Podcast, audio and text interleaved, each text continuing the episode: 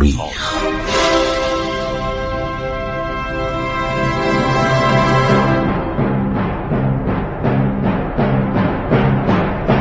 کاری از گروه جوان و اندیشه رادیو جوان.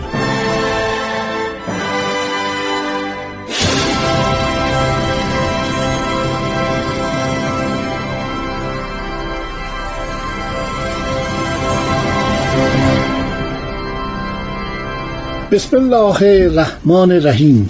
با سلام و عرض ادب و احترام به حضور شما شنوندگان عزیز رادیو جوان من خسرو معتزد هستم. در ادامه برنامه عبور تاریخ یکی از دورانهای بسیار سرنوشت ساز تاریخ ایران رو بیان می کنم به شما عرض کردم که وهرام چوبین شکست می‌خوره. در جنگ با خسرو پرویز در حالی که هیچ جنگ اتفاق نمیافته. بعد از دو سه روز جنگ تن به تن که لازم بود همیشه در اون زمان می اومدند و اعلام می‌کردن مرد مرد. یعنی دو تا پهلوان می اومدن با هم می جنگیدن بعد آتش جنگ شروع می شد یکی از اینا که کشته می شد جنگ شروع می شد مردا مرد. این یعنی جنگ تن به تن.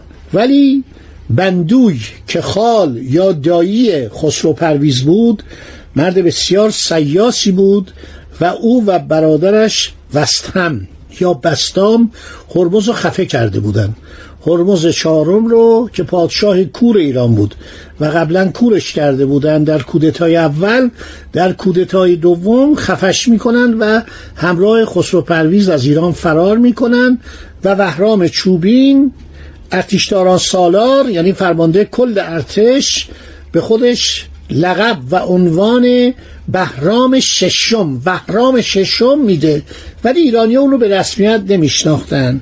یک سال از 27 جوان سال 590 تا 26 جوان سال 591 بر ایران سلطنت می‌کنه. سپاش منحل میشه. یعنی بندوی میگه هر کس به سپاه ولیعت قانونی به پیونده هر شود که جان و مالش و اقدامات گذشتش مورد بخشودگی قرار می‌گیره. اینا این کار می‌کنن و بهرام فرار می‌کنه میره به دربار خاقان ترک که یلتکین نام داشته یا پرموده. اسمشو پرموده هم گفتن یلتکین هم گفتن در اونجا میمونه که حالا سرنوشته اونم به موقع خواهیم گفت. در جنگ با سپاهیان وهرام خیلی نکته جالبه که سپاه وهرام چوبین تعدادی فیل در اختیار داشت. اما نارسیوس با حمله سوار نظام سبک اصله رومی که مجهز به زوبین بودند و زوبین ها را به سوی دیدگاه فیل ها پرتاب می کردن و نیز با برافروختن آتش که فیل به شدت از آن میترسد پیلان سپاه وهرام چوبین را فراری دادند. از پهپد وندوی دایی خسرو پرویز با اعلام بخشودگی سپاهیان یاقی وهرام کاری کرد که اردوگاه سردار یاقی خالی از جمعیت شد و بیشتر سپاهیان ایرانی وهرام چوبین شبانه اردوی او را ترک کردند و به اردوی خسرو پرویز آمدند و طلب بخشودگی کردند. خسرو میاد ایران با یک همسر رومی شاهزاده خانم مریم دختر فلاویوس تیبیلیوس مرسیوس که امپراتور بوده. وهرام لقب گجسته بهش میزن. گجسته در زبان پهلوی قدیم ایران یعنی ملعون. کمان که به هم میگن گجسته. خب سپاهیان رومی که به کمک ایران میان خیلی مرتوجه واقع میشن. روابط ایران و روم شرقی به حد اعلای وداد می‌رسه. اختلافات دیرین چند صد ساله از میون میره. بابا اون داماد اونم پدر زن دیگه با هم رابطه دوستانه است ولی افراد آگاه بازم بدبین بودن. چون یک مسئله است به نام ژئو استراتژیک ژئو استراتژی یعنی اینکه زمین و سیاست نظامی. بنابراین اینها سیاست نظامی دوربرد. اینا نگران بودن که آقا درست الان با ما متحد هستن درست تجارت ما عالیه درست ما پنج شیش استان رو برگرداندیم به دولت امپراتوری روم. ولی ما همسایه هستیم و اختلافاتی داریم. عده از مکانیکوس ها مکانیکوس یعنی مهندس. به ایران آمدن در قبال دریافت حقوق به کارهایی چون پلسازی راهسازی کاخ و کوشسازی پرداختند. از دوران شاپور اول یعنی 400 سال قبل از آن نسل های رومی پی در پی در ایران زندگی می کردن. بسیاری از اونها ایرانی شده بودند. اسامی ایرانی به خودشون داده بودند.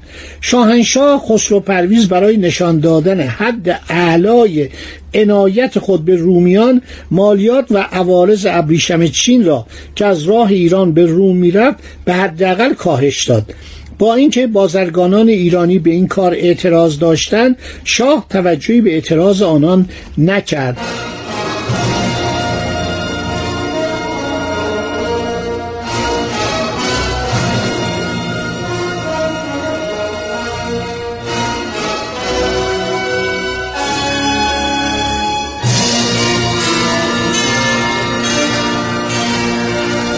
خانم پیکولوسکایا محقق برجسته شوروی سابق که در سال 1149 فوت کردن ایشون حقوق زیادی برگردن تاریخ دارن چون ایشون الواح سنگی عربستان رو مطالعه کردند اسناد کلیسای سوریانی یعنی سوریه رو مطالعه کردن کلیسای سوریه اسناد دانشگاه نصیبین رو ملاحظه کردند.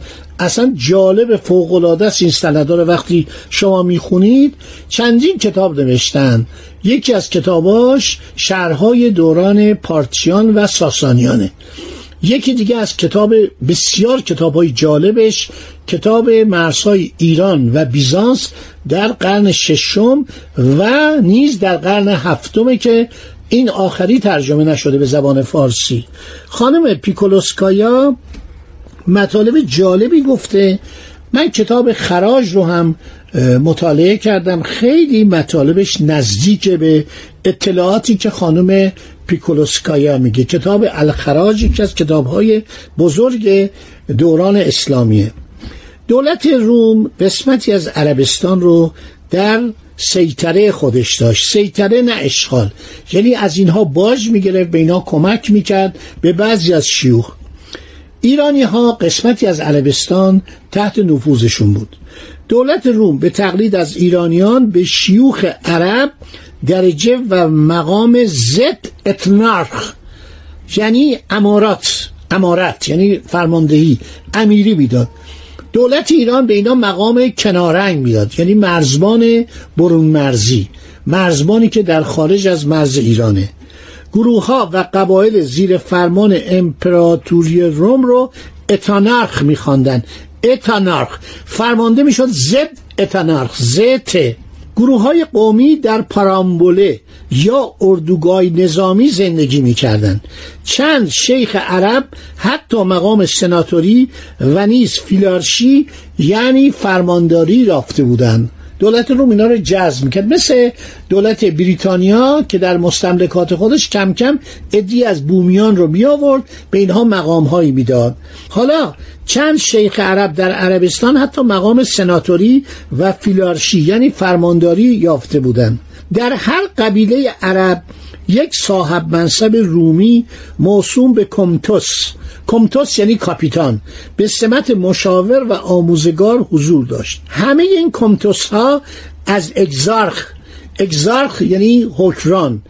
در روسوریه که در شهر دماسکوس یعنی شهر دمشق. شهر دمشق تو 1400 سال سابقه داره. یکی از شهرهای قدیم دنیاست. فرمان می گرفتن ماجیستر میلیتاروم درجه معادل مارشال یا نیرو بود یا فرمانده نظامی بر عربیا عربیا یعنی عربستان فرمان میران دولت بیزانس به زودی مقام زد اترنارخ را بالا برد و آنها را به مقام فیلارشی یا امیر خدمتگزار پیدا می‌کنن امیر خدمتگزار. فرانسه هم در مستعمرات خودش در هندوچین یا در مراکش و تونس و الجزایر در قرن 19 و 20 چنین مقاماتی داشت.